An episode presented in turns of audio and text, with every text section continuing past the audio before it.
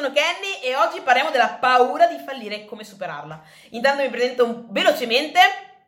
Io appunto sviluppo un business online, sono da 5 anni nel mondo del business e ho avuto la possibilità di entrare a contatto con persone di un certo tipo che hanno messo in pratica queste cose che vi andrò a spiegare di sviluppo personale il mondo del business mi ha dato accesso a questo mondo che poi è diventata la mia passione e ne ho avuto, ho avuto la possibilità di impararlo non solo nel metterlo in pratica, ma anche nel vedere persone di incredibile successo metterlo in pratica. Ecco perché sentirete alcune cose che magari avete già sentito, ma in una chiave diversa, che difficilmente avete già sentito da qualche altra parte.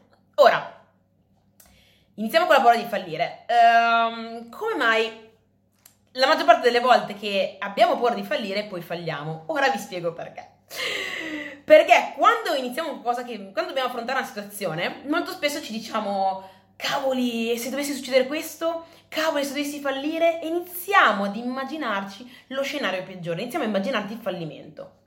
Il punto è che facendo così andiamo a creare nella nostra mente appunto l'immagine del fallimento e la nostra testa solitamente cosa fa? Ci guida, ehm, ci fa creare ciò che ritiene concepibile e facendo così le abbiamo reso concepibile una sola soluzione, una sola realtà, ossia il fallimento.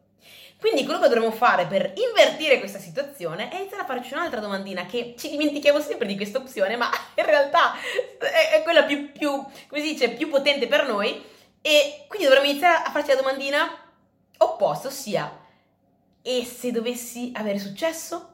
E se dovesse andare bene? Ecco che questo farà, farà, sì che iniziamo ad immaginarci la situazione positiva, iniziamo a immaginarci il successo e andiamo così a creare un'altra situazione concepibile al nostro cervello. Ecco che facendo così aumenteremo drasticamente le possibilità di avere successo.